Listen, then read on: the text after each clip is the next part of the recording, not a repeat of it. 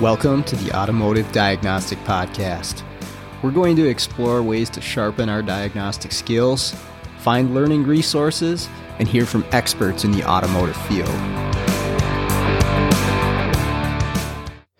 Hey, what's going on, automotive world? Welcome to another episode of the Automotive Diagnostic Podcast.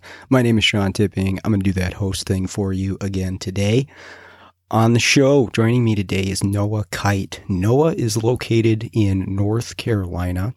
He's technician for a Volkswagen Audi specialty shop, and he's on the younger side. Um, and that's one of the reasons he wanted to join me today is to share his perspective as a younger technician, uh, his journey to becoming a technician and the place he's at right now.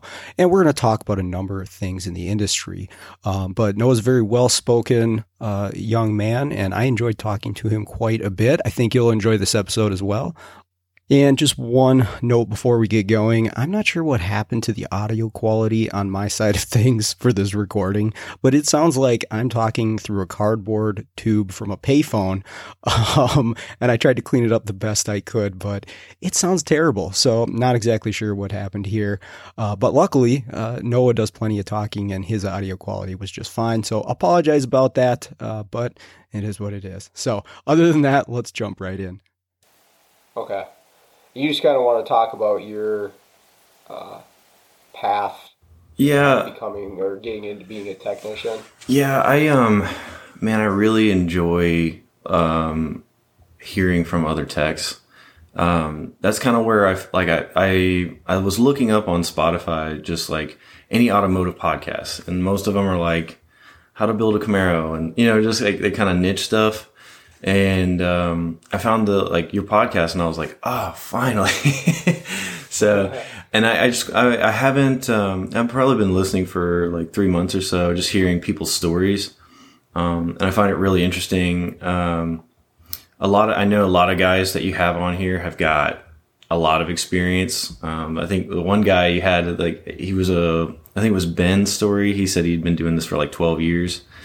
Um, uh, I don't have as much experience as I do have. I feel like I have experience in um, like the more recent events uh, per se, and just like the more recent vehicles, um, like specific to Volkswagen and Audi.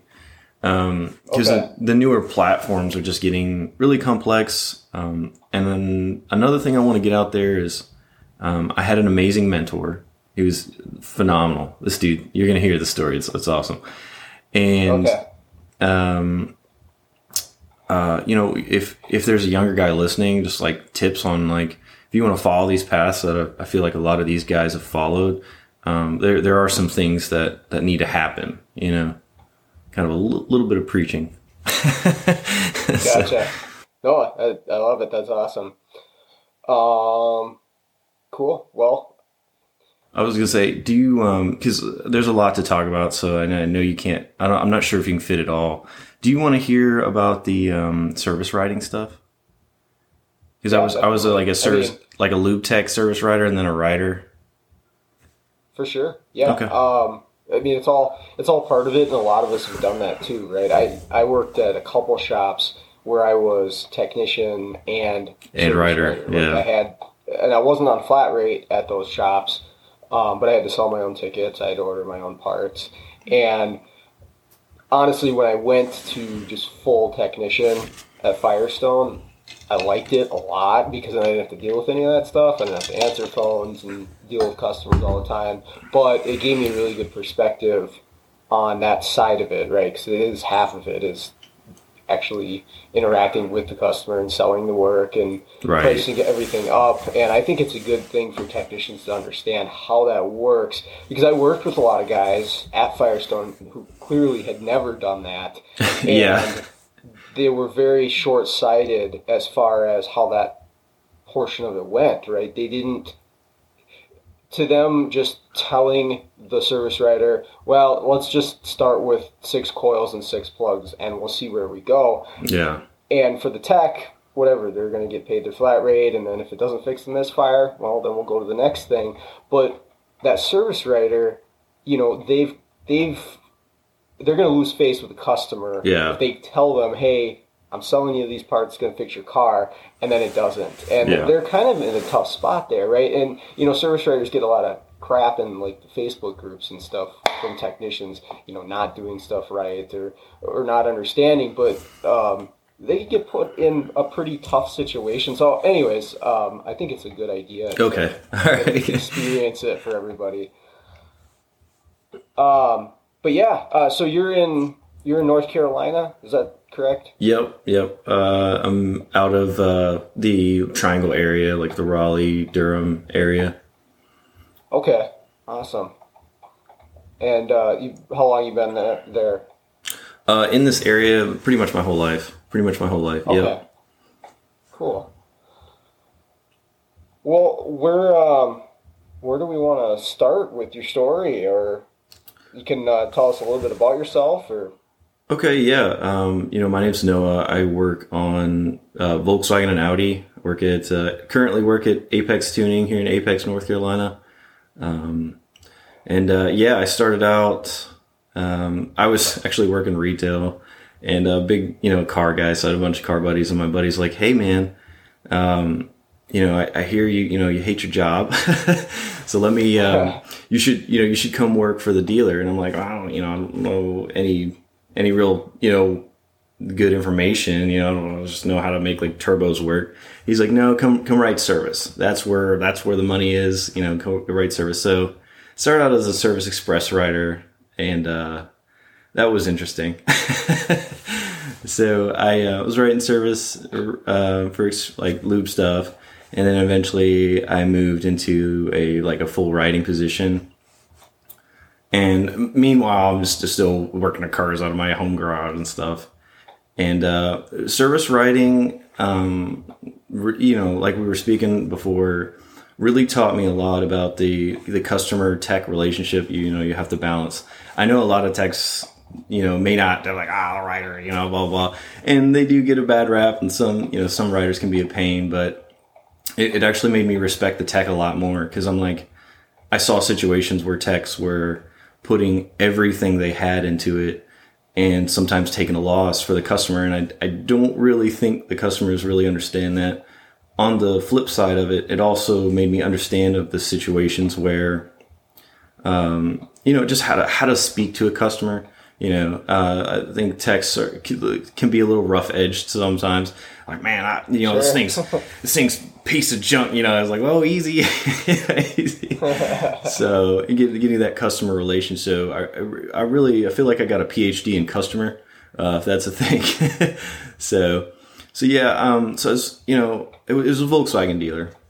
And, you know, anytime I bring up Volkswagen, they're like, oh, water leaks and, and wiring. Uh, that's really true. Um, so I found, I found that, that 50% of my experience was extremely negative because the customer had just bought the car or it was just out, like just outside of warranty. And now this car is full of water and every wire is going off, you know, and no customer wants to pay 10 hours of labor to have some tech, you know, diag every, every wiring. So it just wasn't fun. you know, you're you're getting yelled at by the techs, the parts department, and the customer. You know, as well as sometimes your boss, which is you know wanting certain things as well. Um, so you know, I was like, you know, I work on cars. Cars are are what I love, and not really customers. You know, so I went. right, right. I, I, I went and I went to my boss one day. You know, I, I really thought about it because I was starting to hate to come to work, and I do. And I'll go go into this later, but I did not want to be the guy that had been working there for ten years and just hated every day. Um, so I went to my boss one day and I was like, "Listen, you know, the money's great. You know, you're, you're you've been really good to me, but I I want to go work on cars. That's what I want to do." if I gotta quit, I'm gonna I'm just gonna go work on cars. And he was like, Well, you don't have any training, um, so you can we can start you in the lube bay.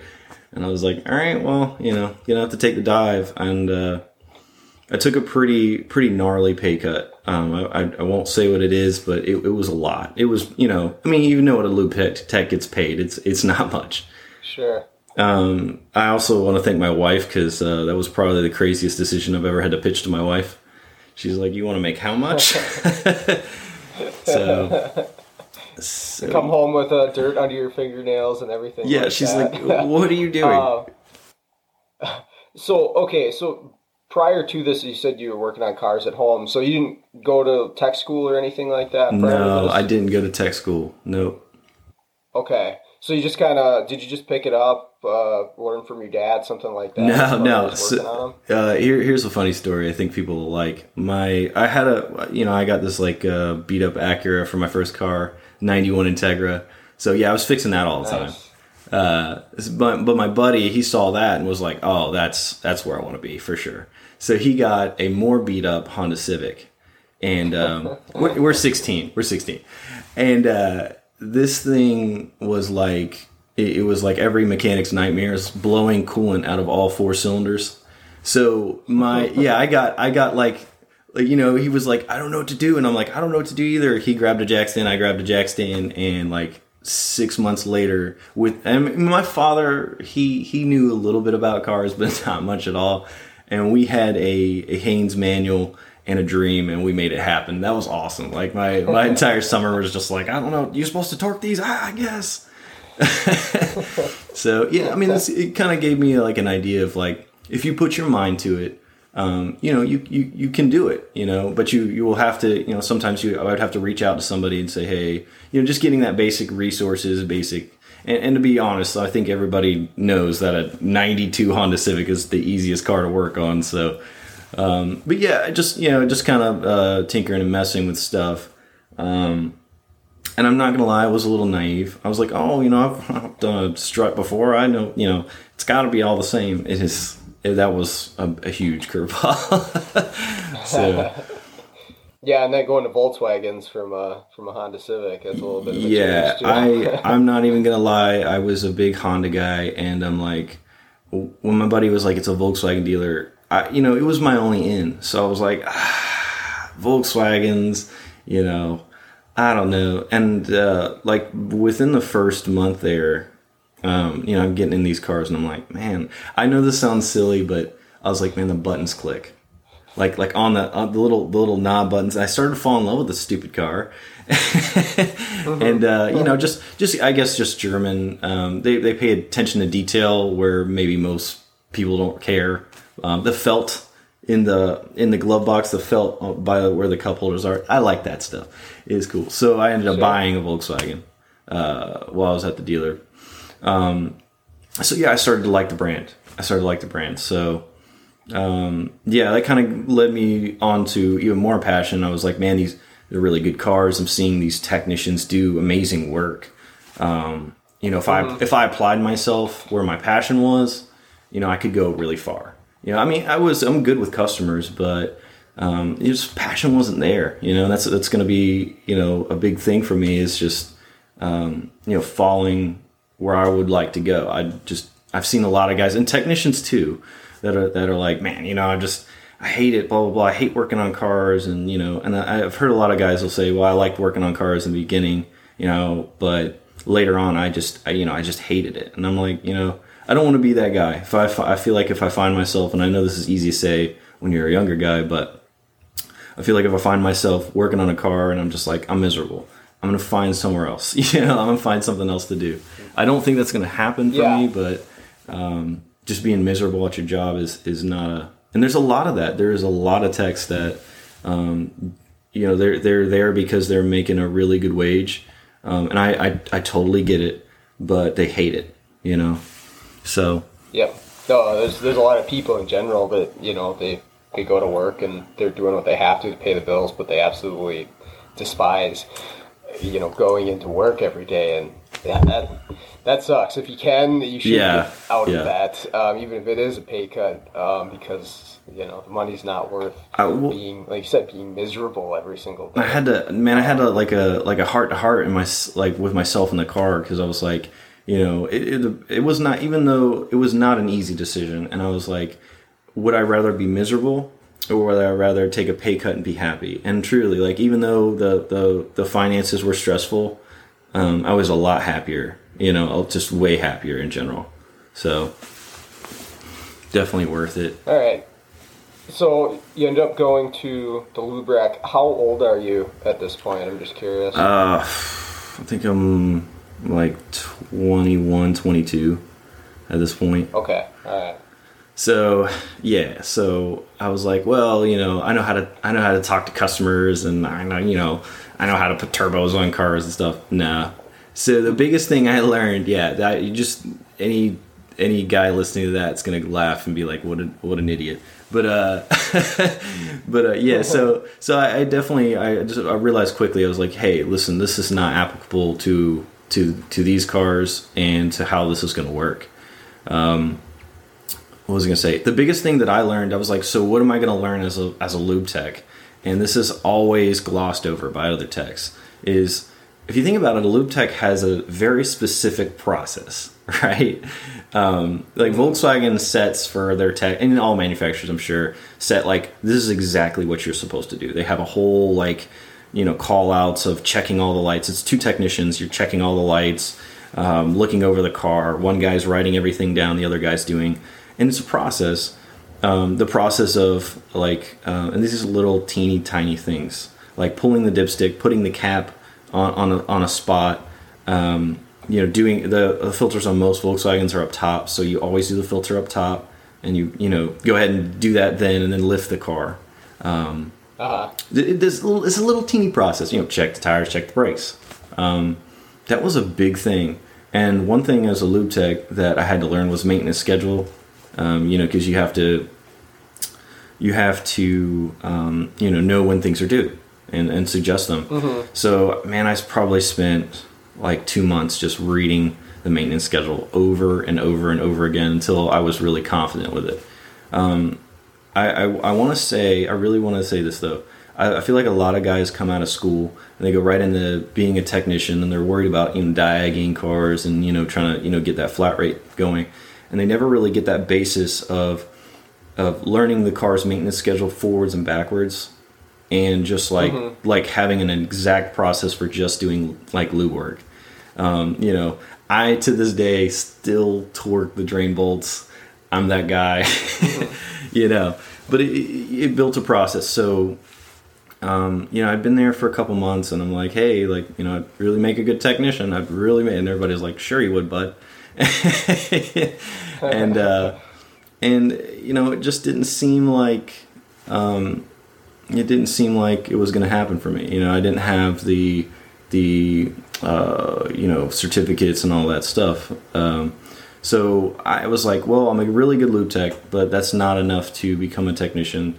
So I spent and and we're it was a it's a fairly slow shop if I'm being honest. There's only one lube bay, so I spent every single day. I would read the SSPs. I would annoy the master techs, and we had m- half of our shop is a master tech. I would annoy them. I'm like, how, Okay. how did you become a master tech? What, what did you do? You know, and they would tell me their story. Yeah.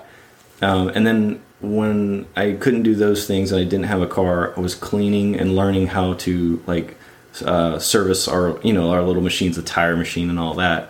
Um, and again, still a lot of techs they might be like, well, well, like who who cares? Um, one major thing that this gave me an advantage in is master tech or well, because the master techs to me were the guys that mattered. I wanted their i wanted them to know that i wanted to be good you know and that i could be a good tech.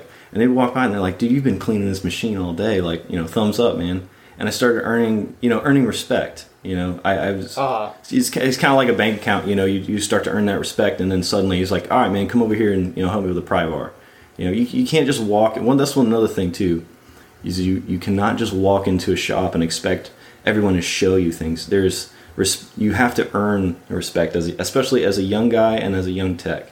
You know if you're Yeah.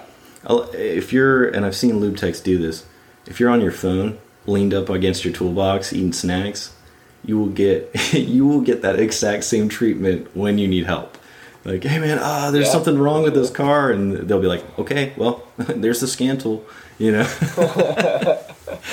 Look it up on your phone. yeah, yeah. Good luck, bud. Um, so yeah, I mean, and they were like, man, you know, you're, you're doing good work. You know, you're you're you're not slacking off. And eventually, I got to a point where I had the respect for sure. Um, so you know, I went to my boss one day. I was like, hey man, I really want to be a tech, you know, and he was like, cool, you know, and. Uh, he, uh, for whatever reason, he did not feel. We had three positions at this time. He did not feel the need to make me a tech. I don't know why. Not holding it against him. Maybe there was something that I was doing wrong that I didn't know.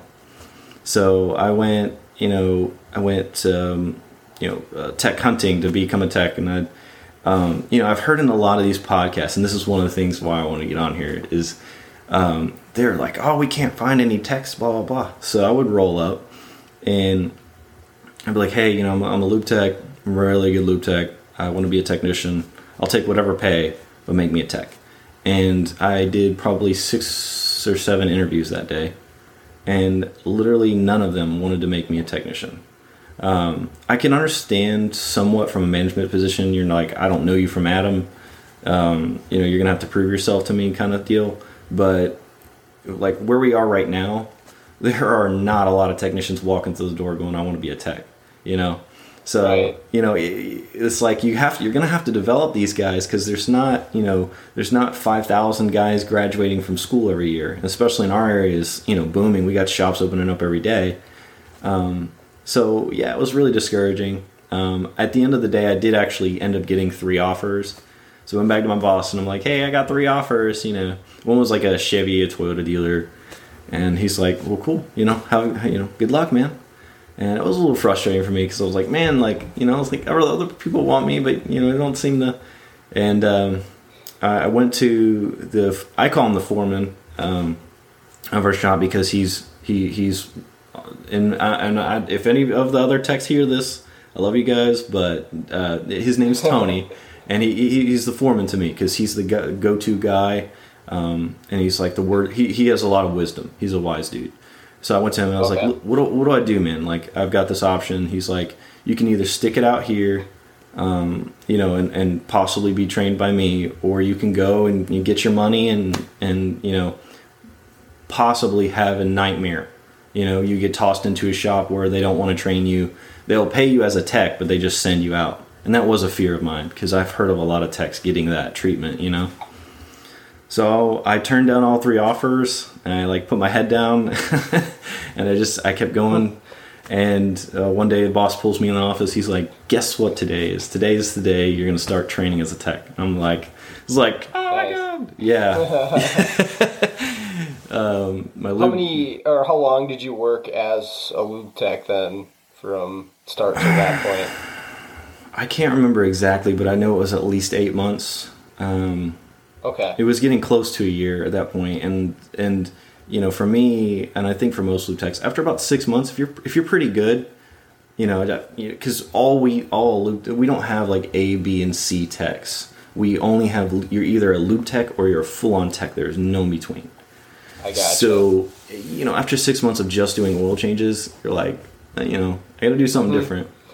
It, and I mean, yeah, in the grand scheme of things, you know, you know, six months or even a year, not that long. But I know what it's like when you're 21, or, you know, 22, whatever. How long that can feel when you're doing like the same eternity. thing over and over again. It feels like yeah, you've been doing this for years, and you're just like, oh my god, I want to move on to something else. I, I totally understand that. I was I was the same way. I actually worked at a Toyota dealership for it's about six months maybe. Um, and that's all they had me do was oil change, run the car through the car wash, oil change, run the car through the car yeah. wash. And I, I'd actually, I was like right about to graduate tech school. And I'm like, I want to do something. I want to get my hands dirty with something besides oil.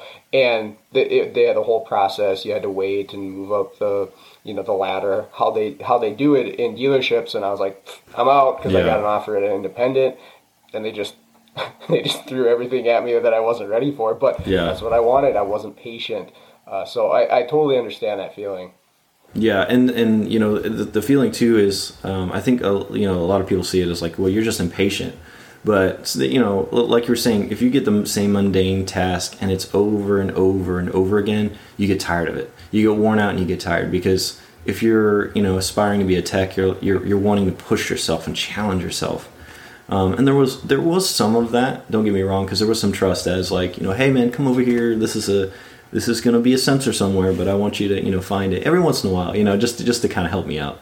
Um, but there was not enough of it, and you know, you just you just get bored. So um, yeah, it it it was it was an awesome experience, and the really you know if you're a mentor out there, I want you to I really want this to strike with you is the real reason why I stayed and took you know and and basically took a loss for two extra months is because the the guy this Tony guy man I was like dude I would do anything I have to do to have this dude as my mentor because he's free, he's smart you know? And I knew he was a good dude like like um when I say a good dude you know we have a lot of you know experience in our field um and there's a lot of guys that have you know 10 plus years. They're, really good at what they do.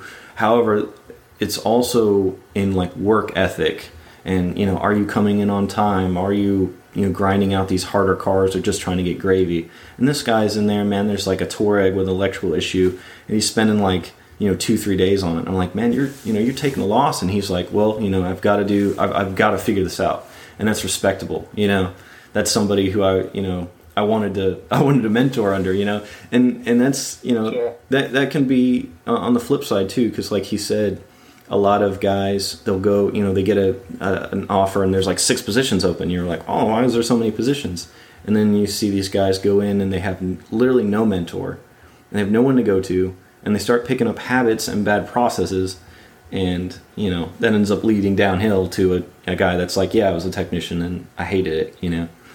So yeah, he Yeah. took me under his wing. The first thing I learned, Sean, the first thing I learned, he's like, "Here is a uh, wiring diagram. I want you to tell me where 30 power and 15 power is." Day one. Day one. and I was like, I was like, uh, okay. And you know, uh, German diagrams are still in the, like they're the colors are written in German. So I was like, ah, it says RO over here. I don't even know what color that is.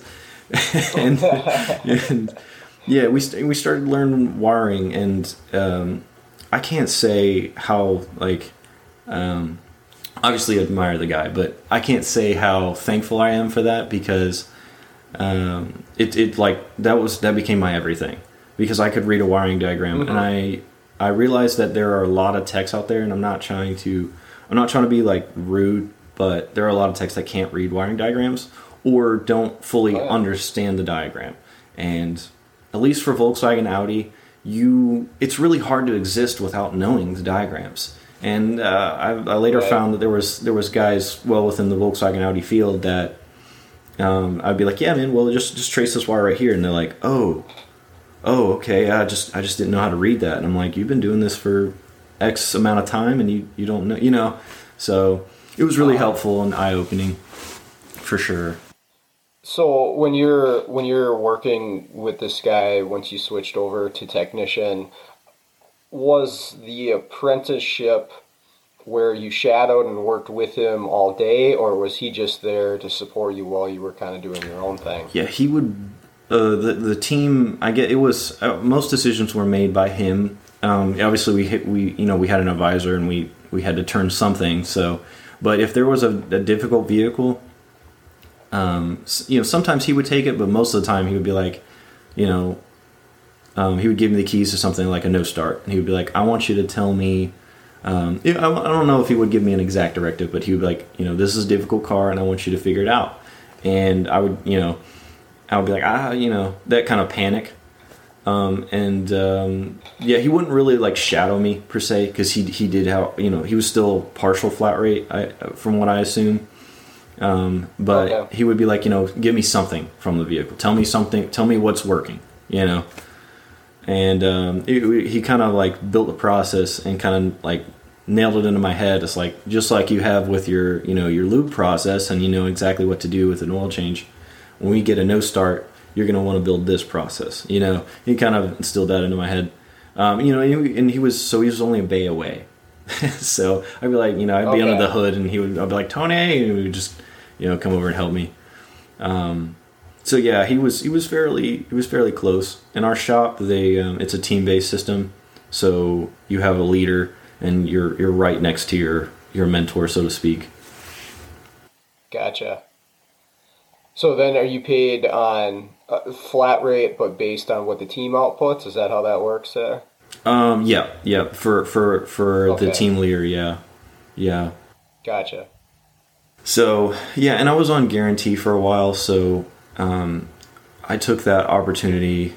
Um, I think it was like it was quite a while. I'm not gonna lie, it was like uh, it was more than three months. I was on guarantee, and Okay. um, you know, I was I, I'm not even gonna lie, I was whining one day. I was like, man, this car is so hard, and I, I just I'm getting so frustrated with it. And he was like, you don't need to be you, you don't need to be complaining. You know, you need to be learning from these vehicles because you're you're getting paid. You know, you, you spent this entire day. You've got three things to show for it. You know, but you're still getting paid. He's like, once you go flat rate, you, you know you, you you will have to be efficient at this so you need to take every single hard car and that's why i'm giving you these really difficult cars that are going to kick your tail because once you you know get flat rate these things are going to get easier and, and they did and i started to kind of look at it differently when we had a more difficult car i'm not going to say i was an angel but i would try to take the more difficult and, and frustrating cars. And that i i i'm glad i did that now looking back. Um, you know there's still a lot I, I have to learn but um, you know these like crazy uh, these these these very sporadic issues things like that um, I learned for. Uh-huh. and, and you know like, like you said I, st- I was still getting paid so um, it definitely helped me when I got flat rate for sure Well, yeah, those ones that kick your butt, those are the best training, right? For I sure. Mean, it's it's tough and it's frustrating, but yeah, at least if you have the comfort to know, hey, I'm getting a paycheck at the end of the week. It takes the um, stress it makes out. it a little bit easier. Yeah. Yeah, when you're on flat rate and you know you're losing your ass because you're you're just on one car and you're watching the guy in the bay next to you knock just out like grind or out five yeah it the frustration is not only the car but now your paycheck and every all the bills that you got to pay um, and that, that is where flat rate can can really go wrong for people i was lucky too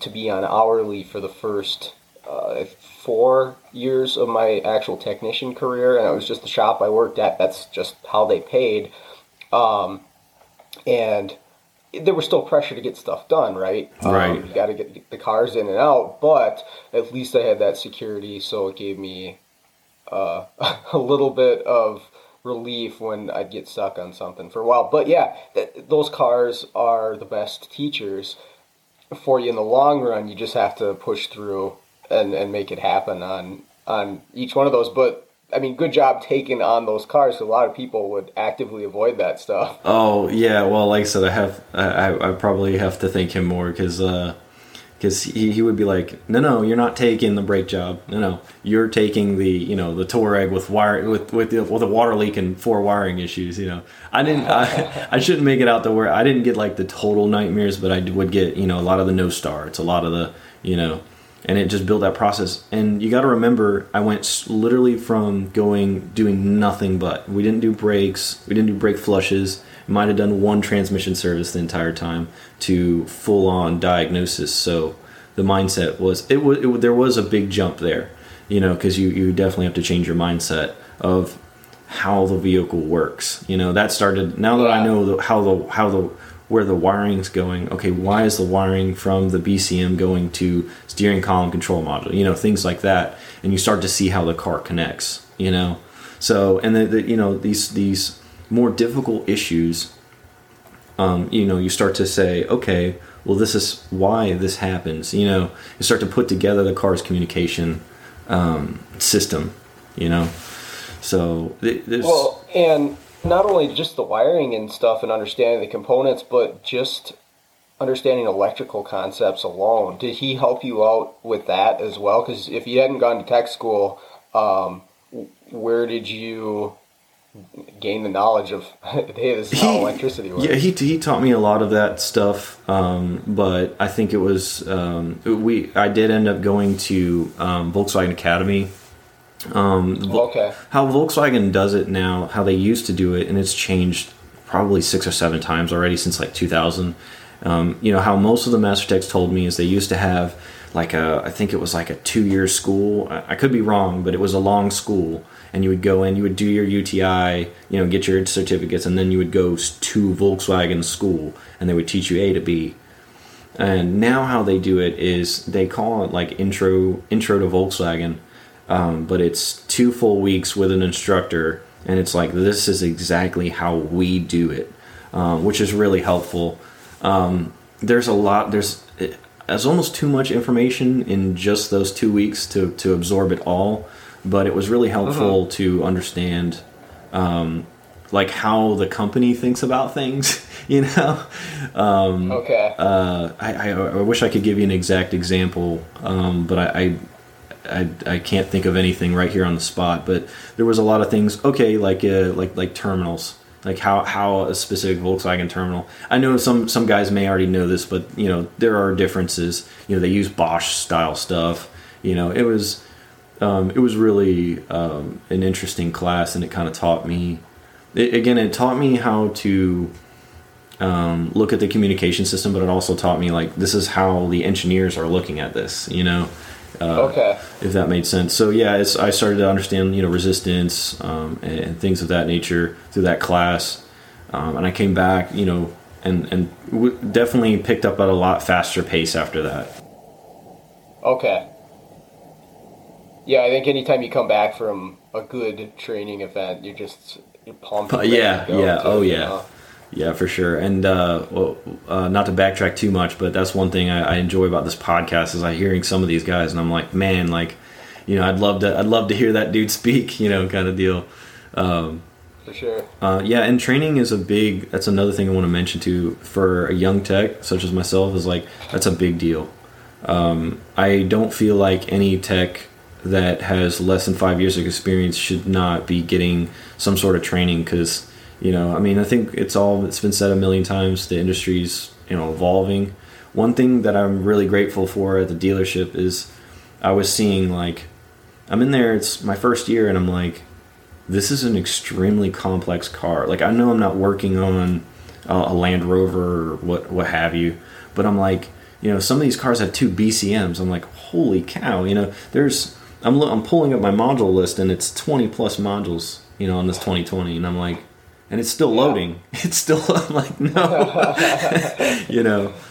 So it- Right. it, it taught me the I'm not gonna continue to repeat it, but it taught me the importance of like I have to know this car and I have to know electrical to work on this car because it's more than just brakes and ball joints at this point. I've got module failure all the time on these cars, you know. So for sure. Yeah, and that that evolved so quickly, uh, at least from what I remember, because when I started, it was a PCM. Now, granted, I didn't work a ton on Europeans, but it was a PCM or an engine computer, ABS, and airbag. And like when I went to tech school, those are the modules they talked about, and that's what you'll have to deal with. And maybe you'll see some luxury vehicle and it's got a few more, and then all of a sudden, yeah, you see, start seeing more and more and more, and then yeah, like I said, now there's 50 of them that you're trying to go through, and God, if you're not familiar with the vehicle, I don't even know Yeah. what the acronyms are. A lot of the time, you know, what's what's a ZWR? I'm like, uh, I don't even know what that does, Yeah. let alone where it is. Um, it, it's crazy, um, and I guess an advantage would be working on the same brand. Oh, I I I have mad respect for you if you're working on if you're going from GM to Ford and then you get an Audi and then a Volvo. I, mad respect for you because I I would not know what to do with myself. Um, yeah, I mean like you know I've got a Mark III in my bay and I'm looking through this wiring diagram and I'm like, where does this go? Where does this go? And I realize this entire vehicle runs off four modules, four. I was like, you know, I get to you get to you get to you get to mark you get to mark four stuff, which is you know two thousands, and you start to see, and somebody will correct me if I'm wrong, but like four or five modules, maybe six if it was a high trim car. You get to mark five, which is you know 2010. You've got you know six or seven modules. You get to 2020, you have 20 plus modules. So that car, you know, from 2010 to 2020, in that 10 year span, has doubled you know and i think in the next five years it's going to triple you know where you have 30 40 modules Sure. so you know especially trying to with volkswagen you have the ID.4 and you've got you've now got to control the battery. You've got to control the battery's coolant system, and I've, I've I, right before I left, I looked through the you know the electric car stuff, and I'm like, wow, it, it just gets more, more. You know, you have to control Yeah. and maintain with electronics the entire time. So Right. Yeah, I was kind of. I never did a whole lot of hybrid work when I was out in the field. We'd get one in every once in a while, or you know anything with a high voltage. We didn't we didn't really see it that much, and lately in the last couple of years, I've been getting more and more calls on them because like the old Priuses and um, there's Ford Escape hybrids and stuff. They're kind of aging now, the 2008s and stuff, and we're starting to see those quite a bit in the independent world get worked on. And I'm going out to these, and they they are like you said, very very complex. Just the amount of electronic equipment on a vehicle just for the hybrid drive and high voltage battery. There's a ton of stuff that yeah, you got to learn all this stuff.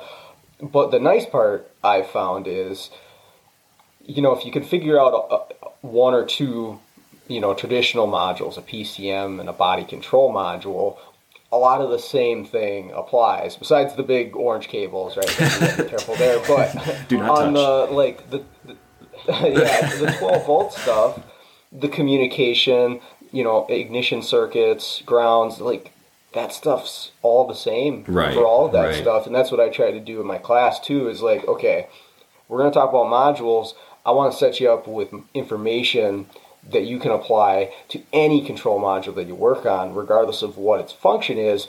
Let's let's figure out how to check for these basics. You know, do we have power Absolutely. where we're supposed to have power? How do we know that? Do we have ground? Do we have communication? Is there anything else external to this module that could be causing a fault? And I mean, you can tackle not everything. There's obvious exceptions, but you can tackle almost anything, even if you have never necessarily worked on that model. So um, there's a way there's a way to approach it, but yeah, like you said, it just gets more and more as time goes on. For Yeah. sure. Yeah, and that's and that's one of you know going back to training is like, um, you know, when you I don't think that anybody truly thinks that they know it all per se, but it once you get comfortable with a car, you're like ah, you know, I feel pretty good, and then it just it just increases, and that's where you know as as a younger tech, I'm you know I'm looking at more training, and I think if you're a younger guy, you should because. Um, you know, you, you have to catch up rapidly. You know, you, you this, you know, it can't be understated. It just cannot be because coming from you know new vehicle tech, you know, and now uh, obviously I'm in a I'm at an indie Um, it's like you know this is just going. I'm going to see this in five years, and I'm going to see more major, just uh, absolute communication system failure. so you know, getting getting out there and getting that training. Um, I, you know, recently through the podcast and, and through a couple other podcasts, I've been hearing about a lot more training and a lot more classes. Um, and I think that's a, a thing that younger techs need. Like, we need to be caught up because it's it's even harder, I'm sure, as a mentor to try to you know teach this you know young guy who won't stay off his phone, you know, this entire communication system when you know you yourself are trying to learn it as well. You know, it's Yeah. so Yeah, for sure. That's well, and yeah, trying to teach something's definitely one of the best ways to learn, I guess. But yeah, you should have a pretty good understanding Yeah. going into it. Um, yeah, and well, the, the other thing is too, you could learn everything on a new vehicle or you know a newer vehicle as a young person come in. Okay, I've got I've got these 2015s down, um, but then it, you might, depending on where you work, you might run into some older stuff too, and some of it relates. But every once in a while, you get an older vehicle, and you got to sit back and think. I, I had an '89 Cadillac. Oh my gosh. That I had to go work on, and I really had to jog my brain because when I first started as a tech, those things were dying out. There was there's every once in a while you get an old early '90s Cadillac or whatever with the it had a four or five uh, throttle body injection, but I had to sit back and think. I'm like, hang on a second, it's been a long time, and so you. Um, you push buttons on the HVAC controls. You push off, and I think it's warmer.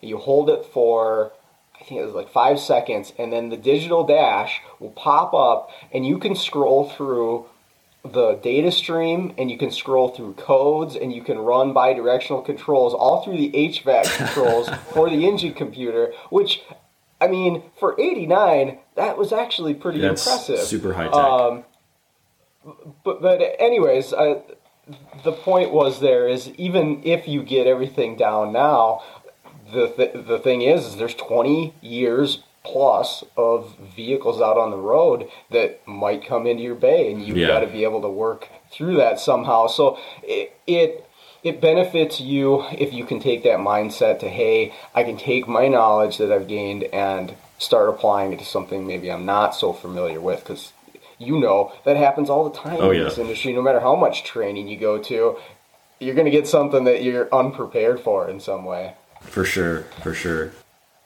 all right so uh, where are we at with your career path here you were Um, yeah, so I was, uh, sh- or being mentored in yeah, being as a tech. mentoring in. Um, uh, w- yeah, got through got through that you know initial um, kind of break in phase, so to speak, and um, uh, got out, started doing uh, flat rate, started really just you know get, getting getting good at it, you know, getting a good flow going. Um, yeah, obviously not efficient yet, but still kind of learning and, and going through.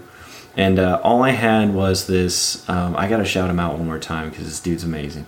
All I had was this little roll cart, and you know he sees he sees me out here. I'm trying to turn, you know, make money, and I've got like four wrenches, you know.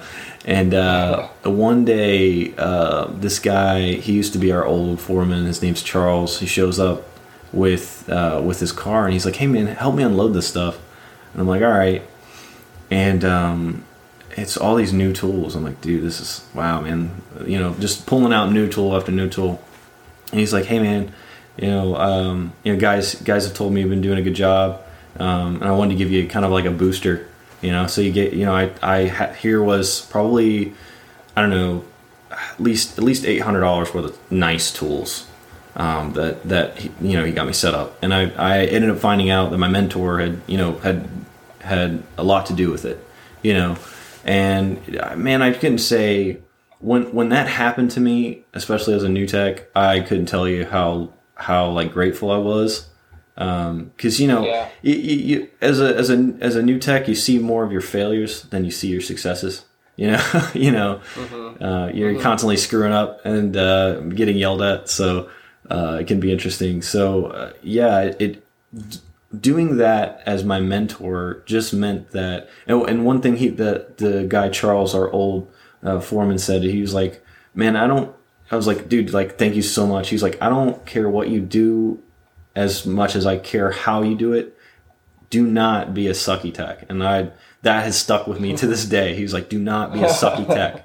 He was like, I was like, all right, I, I will do my best, you know. Um, yeah, so um, that was a huge boost to to morale. Um, so yeah, so I started going flat rate, start kind of you know cranking out. You know, was, was feeling good, um, and then um, it was probably a couple months go by. I'm about a year in, roughly. My timeline's a little rough, but uh, uh, COVID hits. Uh, I, the the day I purchased my my first house, one of my my proudest achievements, um, we shut down state, um, which Oh, no yeah, which was a nightmare. It was a nightmare. Um, and Yeah. n- now, mind you, there's a lot of experience in this shop. Okay, they do not need a young guy at this point. We went from we went from I don't know like 50, 60 cars, 70 cars a day, something like that, to like two. I mean two for 12 guys. Wow. Um, it, it was, and it was like this for, for probably like three weeks. And then they were like, I was, we were pretty all sure that there was going to be furloughs, which was terrifying. Um, and then they came to us and said, Hey, we're going to do a, we're going to do, yeah, we're going to do a guarantee for you guys. It was like your average pay kind of deal. So we, Okay. we did that. And then around August, um, yeah, around August, of last year, you know, it started to pick up, man. We were like actually like cranking cars again. Um, and so they're like, Hey, you know, you're making above your average. Like, uh, we're going to take you guys off. And that was great.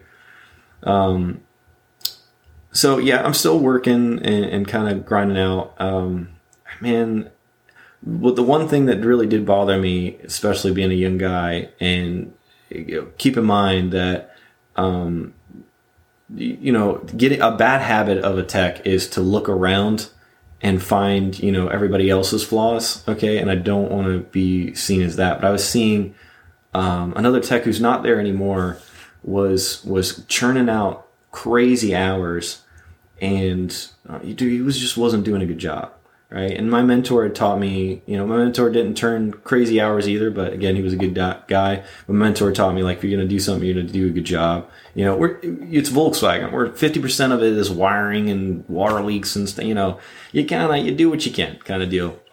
Yeah. And this guy's over here just kind of slinging parts and sending cars. Um, and, you know, I, it frustrated me. It frustrated me a lot. You know, some some guys can. T- he was right. In, he was right next to me, like on the other. Um, so it frustrated me a lot, and it was it was hard for me to overlook. Um, you know, every day I'm seeing my timesheet, and this this dude's you know making more, right? And again, I don't want to come off as a jealous tech because if you're if you're a hard worker, okay, and you're grinding out, that's that's nobody's business. But when you're not doing good work, um, and your younger guy is is kind of you know, kind of struggling, um, getting on his feet, it can be really really demoralizing, you know. So yeah. it, it, it, kind of built up frustration, and among other other things, there were other things going on, and I was just getting kind of frustrated in, in general. Um, and so I decided to, to, kind of take a leap. I was just get, getting tired of the the dealer life, I guess, in general is how we could sum that up. Um, and I started to take the leap to to indie, you know, and I, I it was uh, it was not an easy choice, um, you know, because my mentor was you know was amazing, um, but I kind of felt where, and I and I also did I didn't just uh, just like okay I'm just gonna pack up my stuff and go. I kind of felt where I was in like the same grind every day, you know, kind of back to where the lube tech was, where I was like, you know, these yeah. are the same modules that are going to fail. You know, this is the same wiring issues. I, I, I wouldn't say I felt um, like confident is more, more of like like competent. You know, I just I just felt like I, I kind of knew my way around those those warranty issues, so to speak. So yeah. So yeah, so I I made the jump to indie, and uh, I was like, all right, yeah, I know all this stuff about these you know fancy modules and stuff. And I came in, and suddenly I realized I could just kind of throw all that away. Because because indie indie life you know so they do a lot of we do a lot of performance work um, and that that can throw a curveball at you quick. Um, you know going in and you're you're riding in a car with an you know upgraded turbo and a tune um, you know sometimes it's Audi sometimes it's Volkswagen and learning Audi as well is is a whole nother ordeal. But um yeah. I, so this is a specifically Audi Volkswagen Audi Volkswagen performance, performance only. Yeah, that is that is that is all okay. that they do.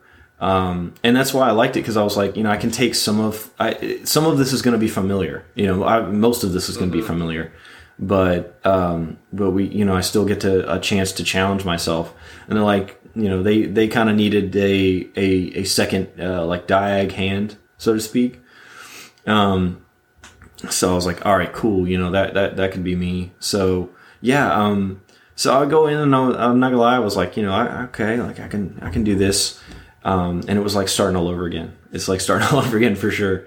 Cause you, yep. you're not seeing the failure of like emergency call module. If you're a Volkswagen tech, you'll know.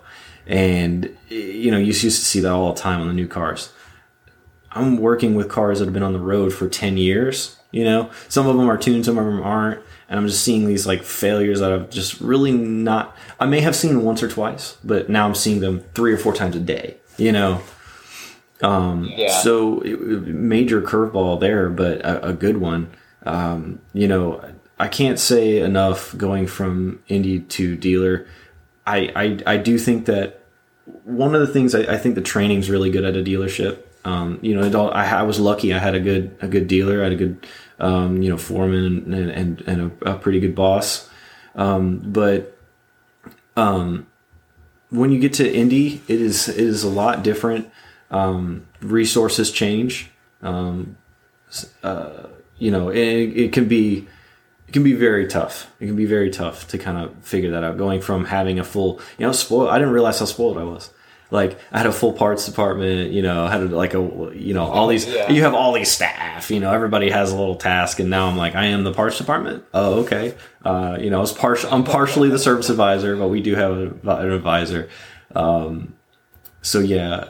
And if you're a tech that is like, well, I, you know, I'm kind of bored with doing the same thing at the dealer, going to indie could actually be a really good thing for you.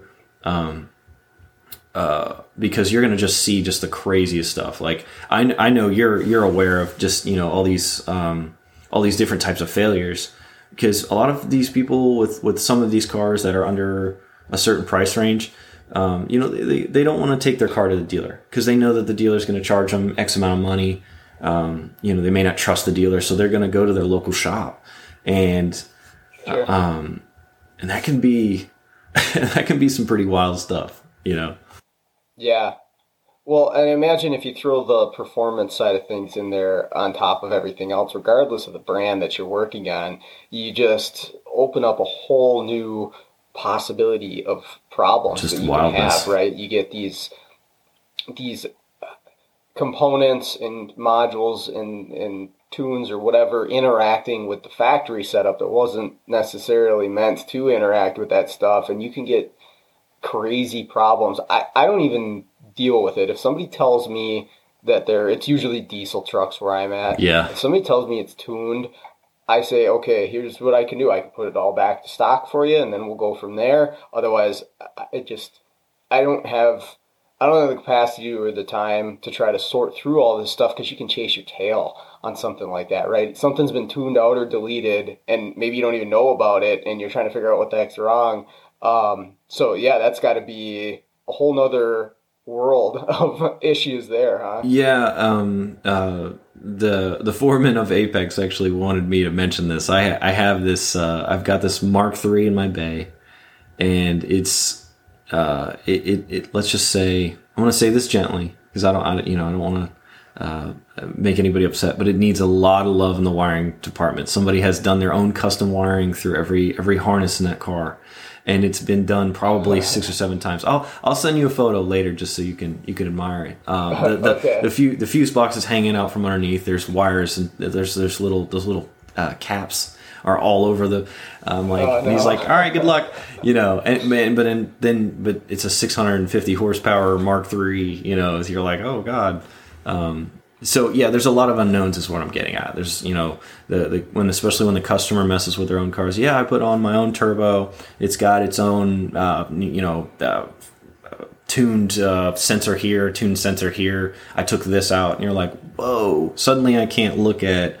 Uh, I can't go in the scan tool and I can't look at these, you know, the, these these pieces of data because you've taken them out, or your tune file has just nulled it to where it's not going to read what it should read. You know, it's really making 30 pounds of boost, but the car's computer only sees 20 because I guess it has to finagle. Like, you know, you know what I mean? Those those situations. So, um, yeah, yeah, a, a, a big curveball to to learn.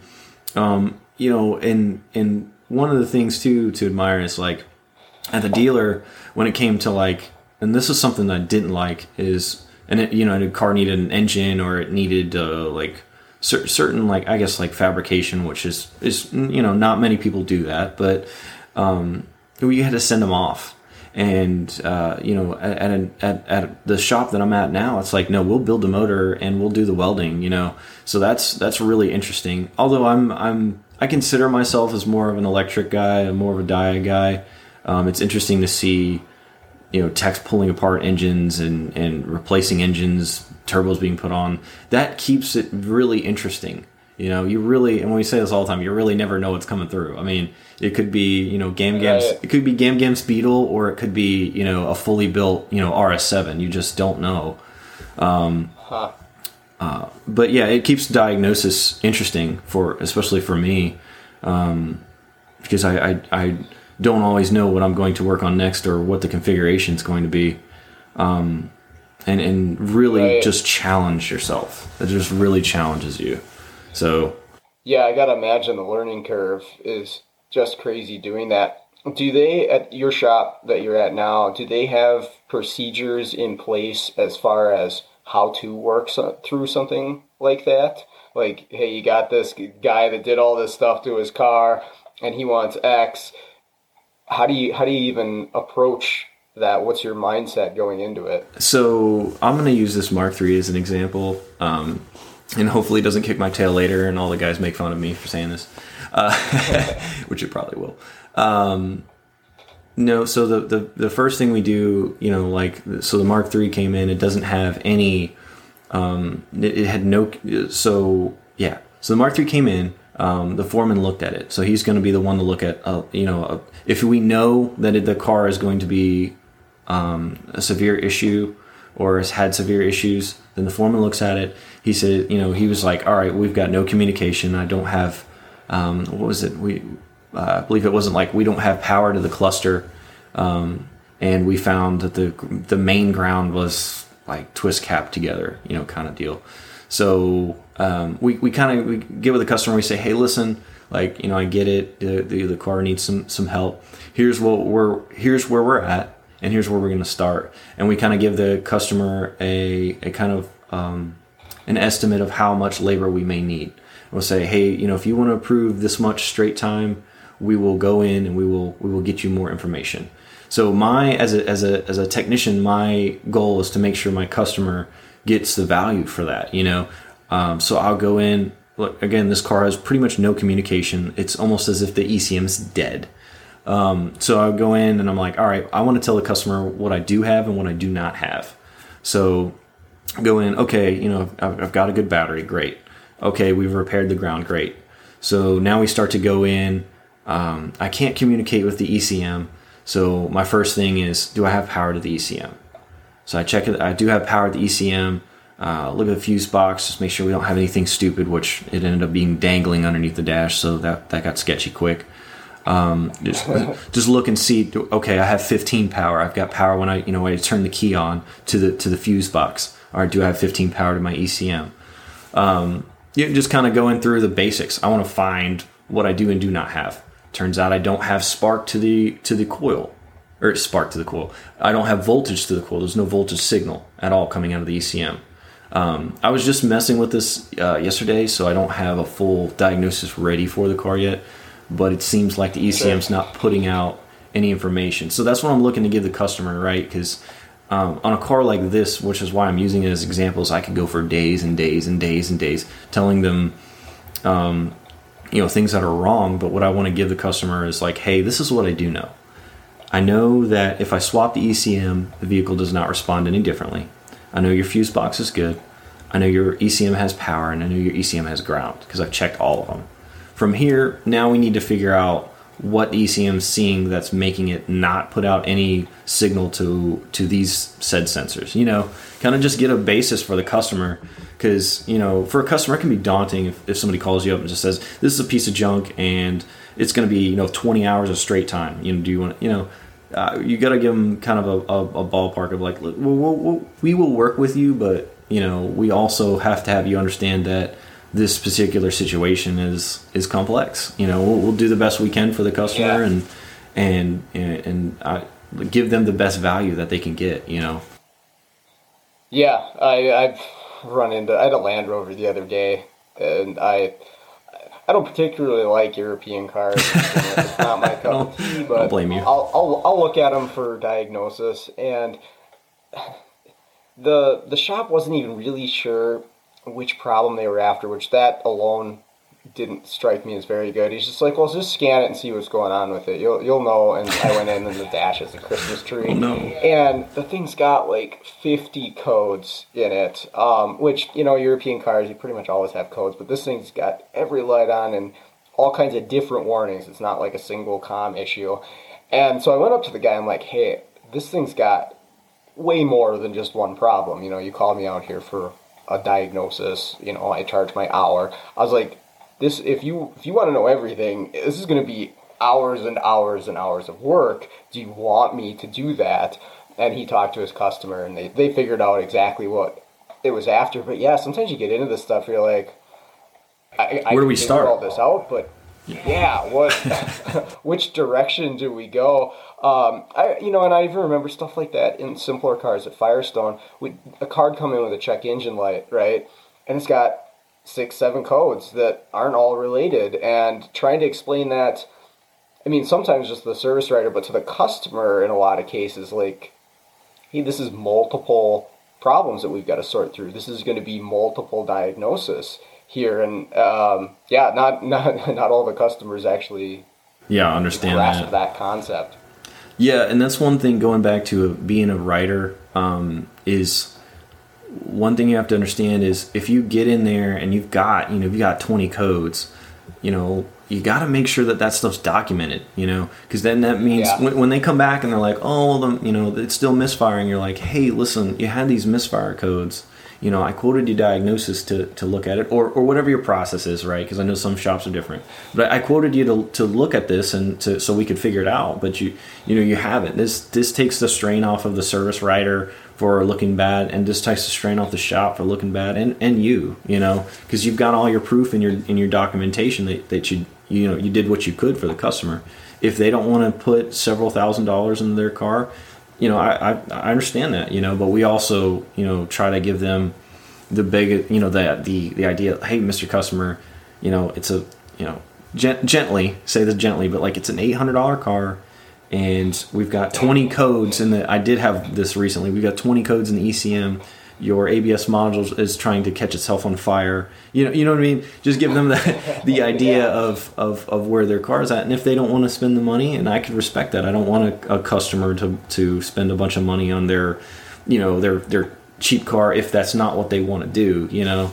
Um, really in general i don't want them to spend a bunch of money on a cheap car but um, you know you do what the customer wants. Yep, yep.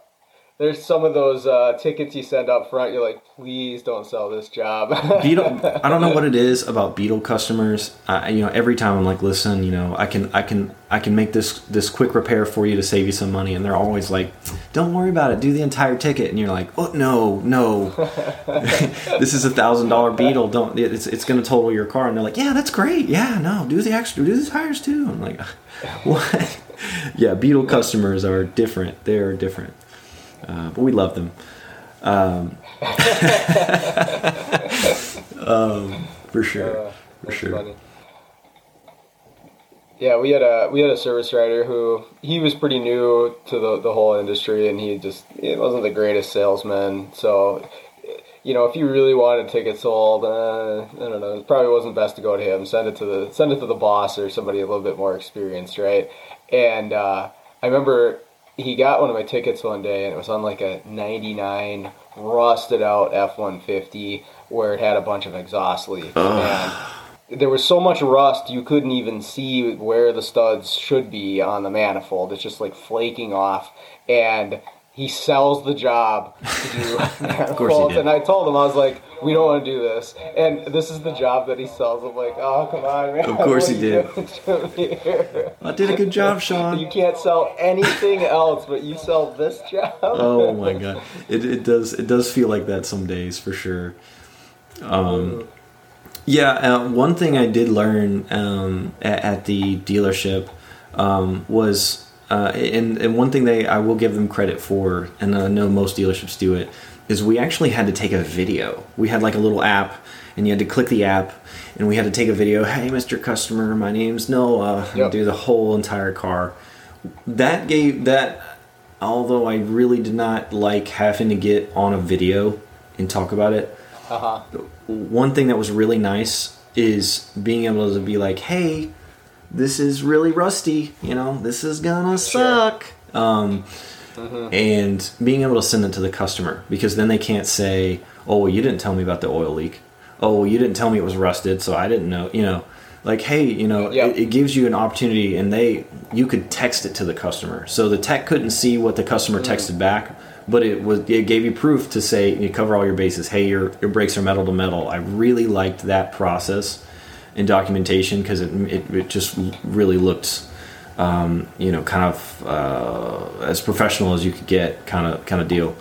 Um, well, one other thing I was going to mention is at the dealership, I did have there was a tech there, um, and he he was a master tech, and he would pull a customer in. Um, and and talk with them. Now I know a lot of advisors out there are like, oh no, I don't want the the technician talking to the customer, but he he kind of had a knack for it, and he would just you know he didn't do any of the selling, but he would just say, hey, you know, I want you to, I want you to see the car. It wasn't any pressure like you, you need to see this now, or you know, your car is going to explode.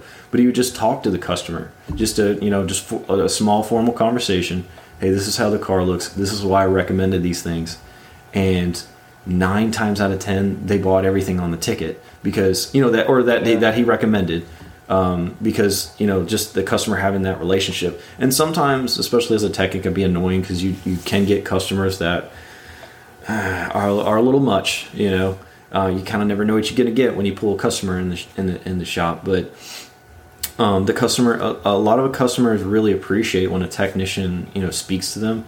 Um, you know, I found as an advisor, I could look somebody blue into the face and, and say, "Listen, you know, your tire is gonna explode." But if a technician went out there and said, "Hey, you know, your tire's gonna explode," done deal. You know, they really appreciate when you when you communicate to, to them and, and you know do it in a sincere way. You know, you can tell them how you feel, but just don't mm-hmm. you know don't be rude. You know, um, and and there's been a lot of times where customers have been like, hey. Should I should I put this money in this vehicle? You know, I think there, there was here's a good situation. There was a, um, a a diesel, so all of our diesels are dual clutch, and the mech unit failed. Well, it was it was it was mech unit failure, but it had been it had failed for quite a bit of time. I think she had drove it like her son had drove it like six months, and uh, you know, and and as a tech, I'm like, yeah, I can put a mech unit in this, and this will your your your vehicle will run, but you know, your um, you know, you probably damaged the gearbox if you drove it like this. It was slamming gears. It probably damaged the gearbox. Um, you know, do by doing this. I got to be honest with you.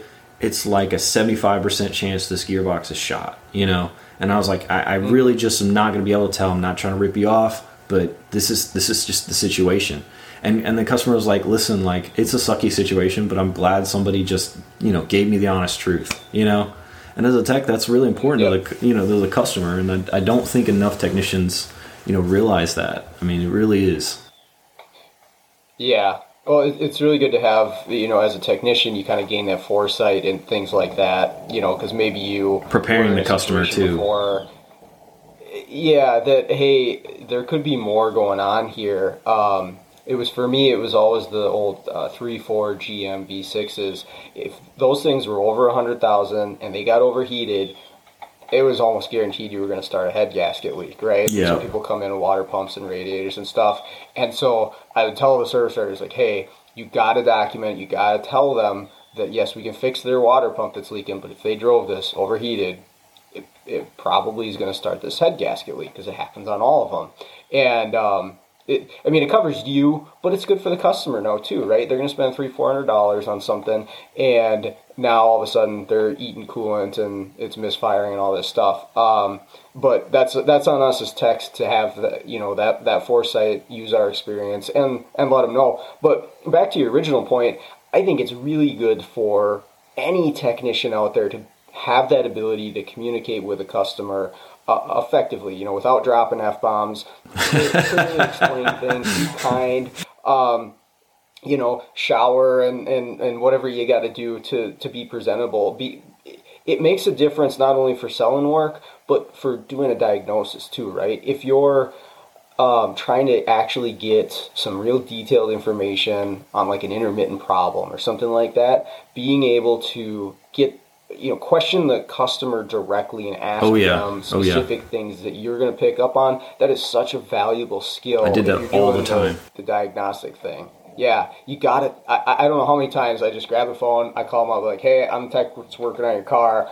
Let's go through this. I need to figure out what you're experiencing. It's like noises. Noises were the worst. Yeah, I, oh, yeah. I actually hate noise diagnosis. I'm sure the dealer you did plenty but oh, yeah. i had to take people along with me. I'm like show me this noise. I need to I need to know it. But you got to have that skill to communicate with them, and and not everybody has or wants to do that, but I think it's important. I think yeah, you mentioned the noise and that like trigger triggered some flashbacks. So I was like, oh god. Uh, but I mean, yeah, that was like one of my favorite things. Is I would uh, like, uh, and I, I, say this sarcastically, but like I drive a car and it's sounding like you know a car. Uh, so I'm talking new cars here, so um, and the customer would be like, well, you know, all in a fit with the advisor. And, I, and I'd be like, you know what, you know, I listen to the customers complain. Yeah, it's, you know, squeaking on a bump and you drive it and it doesn't squeak. and I'd say, you know what, Mr. Customer, I'd love to ride with you. I would love to ride with you. Like not even a smart remark, just kind of, you know, hey, I'd love to ride with you. And they love that. They're like, oh yeah, I'll, mm-hmm. I'll show you right away. You know, okay, cool. You know, and then we drive with Yep. them, and there was it was about a fifty percent rate. Fifty percent of the time we would drive, and we would drive and drive and drive, and then customer would be like, ah, I can't make it happen. And I, I'm not gonna lie, as a Yep. as a tech, this is kind of mean, but I would just I kind of love seeing their face go, uh, it was doing it. I just loved it, and I'm like, yeah, I don't know. Yep. Uh, I don't know how many times that that is. It's like clockwork. Yeah, it, it was. cannot I mean, it was. to happen. I'm like, yeah, it, but it also builds trust with the customer because you know I tell them all the time. I'll be like, hey, listen, you know, obviously we're, we're not going to drive this thing for an hour. Okay, at this at this point on flat rate, I'm like, we're not going to drive this thing for an hour. You, you can get 10, 10 free minutes. After that, it's a dollar an hour. No, I'm just kidding. Uh, but uh, um, but, but you know if the noise comes back you know come back and, and i'll drive it. And i actually did. I had a guy he was really kind. That's why i offered as much. And he i was like dude you know if it makes this noise i don't want you you and your family driving something you feel unsafe. It's like come back you know when we're open. I was like i'll ride in it again if i hear the noise. You know we'll, we'll, we'll get you scheduled. So he's like thanks man. You know i really appreciate it. And uh, next day uh, he comes back. He's like he's making the noise again and sure enough the noise had gone from quiet to like this gnarly clanking noise like left to right gnarly clanking noise and it's it was at the time it was very rare but the the steering gears can fail in these it was a, a 2020 atlas and the steering gear can fail internally and it makes like a really gnarly noise and I was like, dude, like we got to get you in a loaner car like today. So, and he appreciated that because you know you, you you put in that time and effort.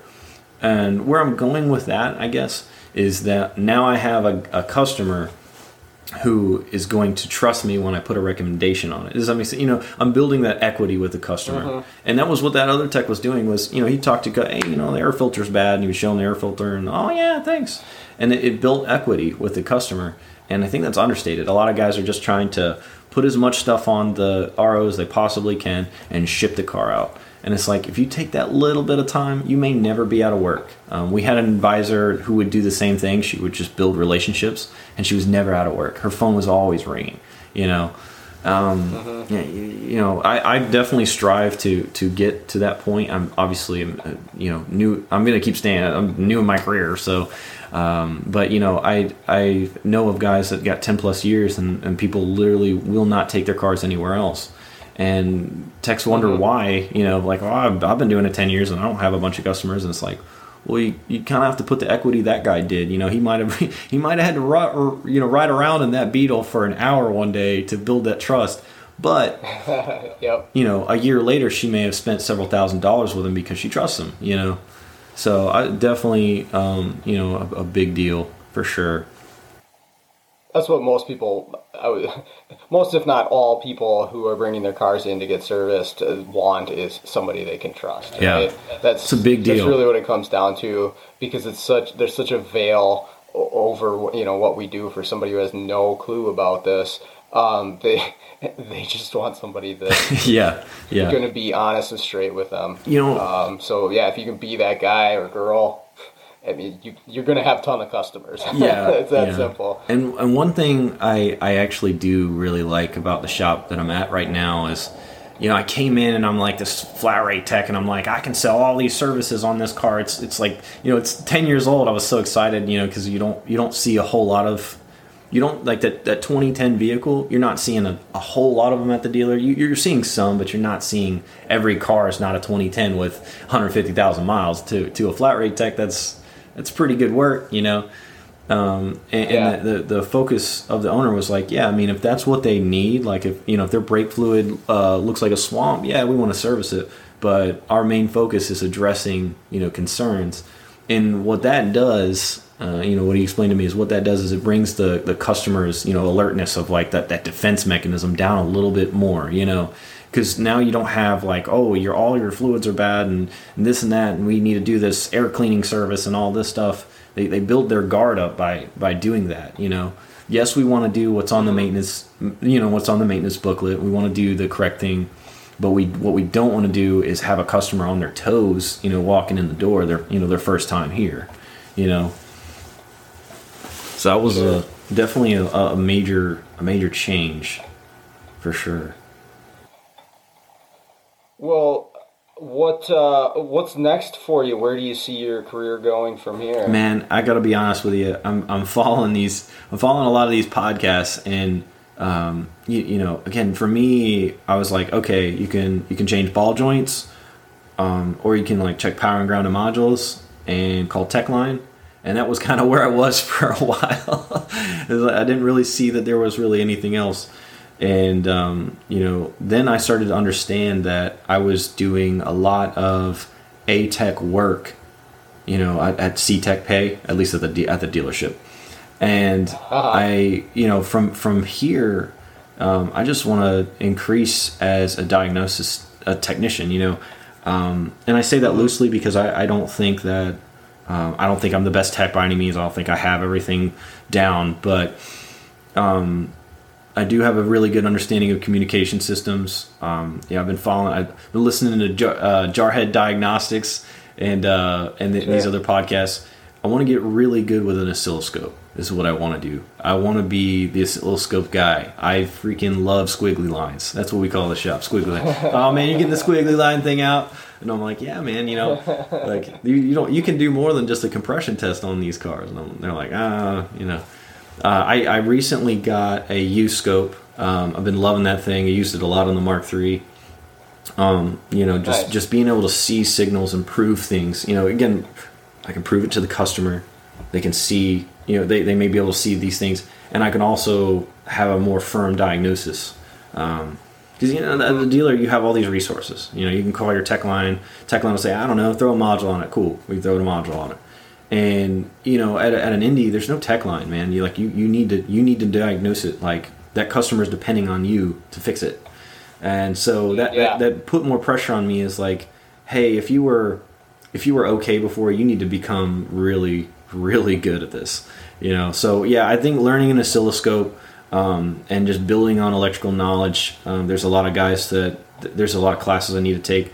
There's that that a as TE class coming up in in uh, Cary, North Carolina here, which is right next to us. Um, I'm gonna take yeah. two classes there for sure. I mean, like that's a really great resource. Like these are things that I, as awesome. a as a dealer tech, you don't know about. You're like, oh, I just take the dealer classes and I call tech line. Like that's how I felt, you know. Uh huh. And now as an uh-huh. indie tech, I'm like, dude, I can be that. I can be the tech line guy. you know what I mean? It's gonna take me years yep, for sure. Yep. For sure, it's gonna take me years. But but I could I could you know get to that yeah. point you're on the right path. And yeah, I'll see you at the the ATSE. Oh, if I bump into you, I'll definitely one, bug so. you. yeah, for sure. I'm I'm bringing my stuff down to record. I figured it'd be a good uh, good chance to talk with some people. So um, yeah, I mean, it sounds like you got a ton of potential, and you're definitely on the right path. Um, yeah. Uh, do you have uh, Do you have anything else you want to add, or any advice for somebody else uh, that you know may have been in a similar position to where you started out? Absolutely, yeah. I mean, I could I could definitely talk for days about it. Um, if you're a mentor out there, I hear a lot. You know, I'm listening to these podcasts. I'm hearing a lot of guys like, "Oh man, all these young kids, all they do is like sit on their phones and, and you know they never want to work, and we we can never find a tech and blah blah blah." Like. I know that a young tech is a risk if you're a shop owner. But there are a lot of young techs out there, and I have these friends in the local area that are ex- exceptional technicians, and they're young.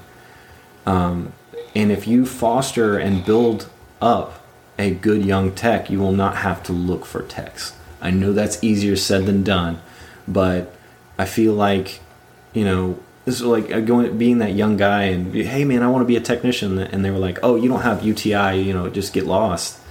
That's a really really silly habit to have in 2020 plus you know?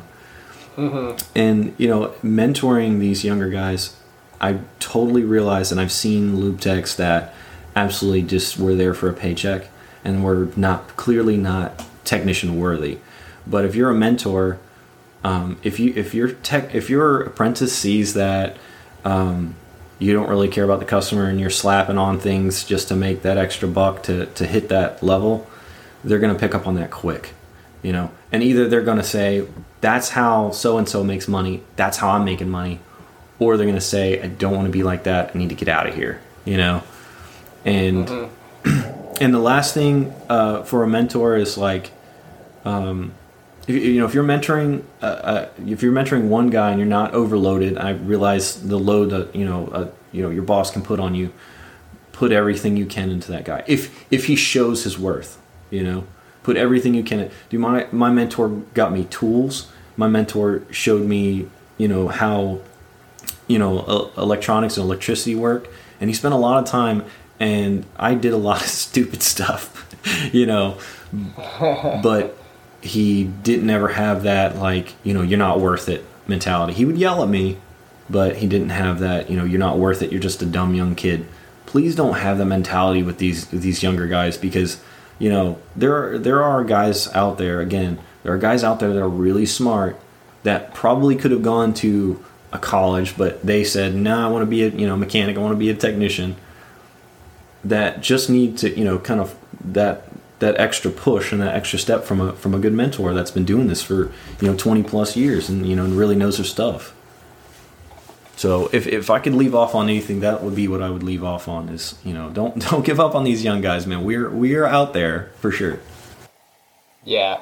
Well, yeah, in the industry industry needs them for sure. We can't be scaring off uh, younger people uh, from this cuz uh, somebody's got to somebody's got to take over, you know, as people retire. Give right? that um, lube tech a shot. yep. Mm-hmm. No, I I I, I've seen the um, the impatient um, tendency of shop owners, shop managers, service writers, um, and I talked about this with uh, Scott Shotton, and you know they're they're up against it because they're trying to make you know their numbers for the month, right? They're trying to hit a certain whatever whether they're the owner paying all the bills or it's for their paycheck.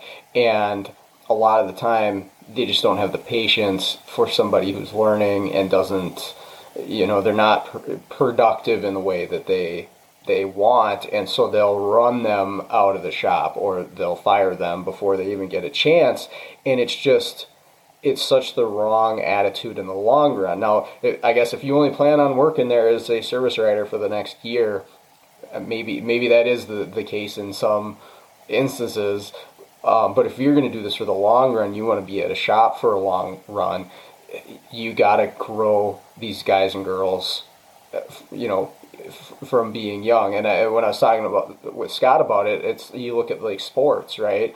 And I realize it's different, but in a way, it's very similar.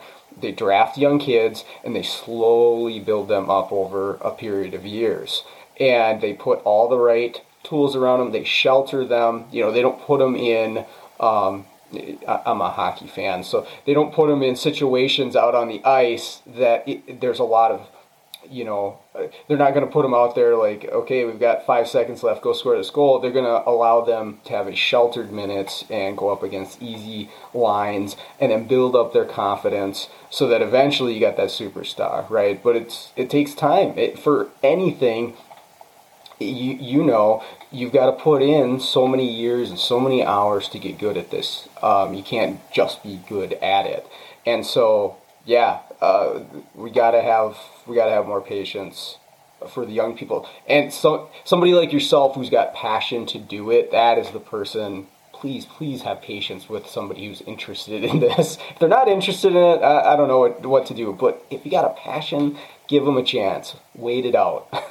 yeah, absolutely. Um, and, and, you know, if you foster that, you'll always have somebody. If you if you have a guy who you know you have a tech leave, you'll always have kind of you know somebody ready that you can pull and, and put in that situation. You know, I mean, because you, you know we're seeing. I look on these these groups and I'm seeing a toolbox on a tow truck every single day on these groups. You know, one guy said he he had six guys leave in a week, and it's like you know wow. you, you gotta have yeah you gotta have these these younger guys you know ready to go um, or, or at least on the in the pipeline you know and, and show interest in them you know mm-hmm. if you're like eh well you know you're just a young dude you don't you don't know because um, these 20 year old these 20 years of experiences that you want in your shop right and i understand you need aren't they're, they're just not they're, they're few and far between now. You're not going to have a shop full of guys that have Yep. been doing this 20, 30 years anymore.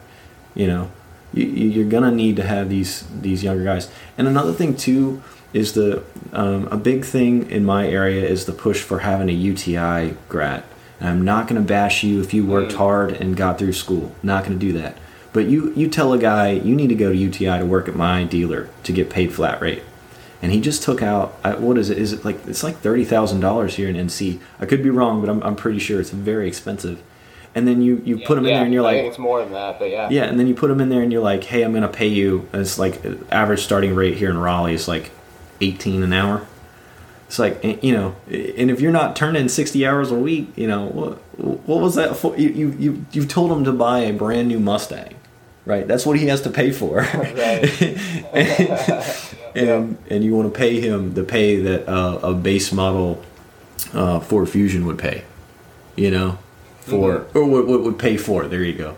So yeah, I mean, it- Well, that's that's the thing about the the, you know different tech schools, and yeah, there's UTI, and and you know hi, there's one in the Twin Cities here that's uh, like forty thousand dollars.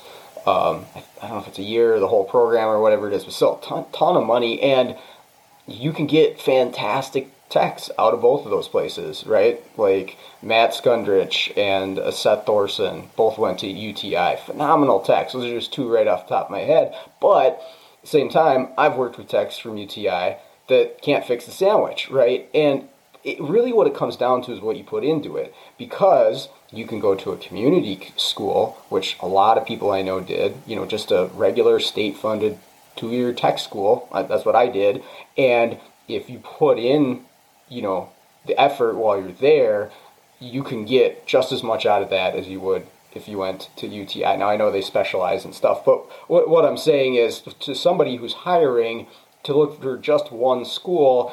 I, I get it, but you can get some fantastic people that just went through your local Absolutely. trade school and they put the effort in. But I guess, yeah, you got to give them a shot and you got to be able to recognize.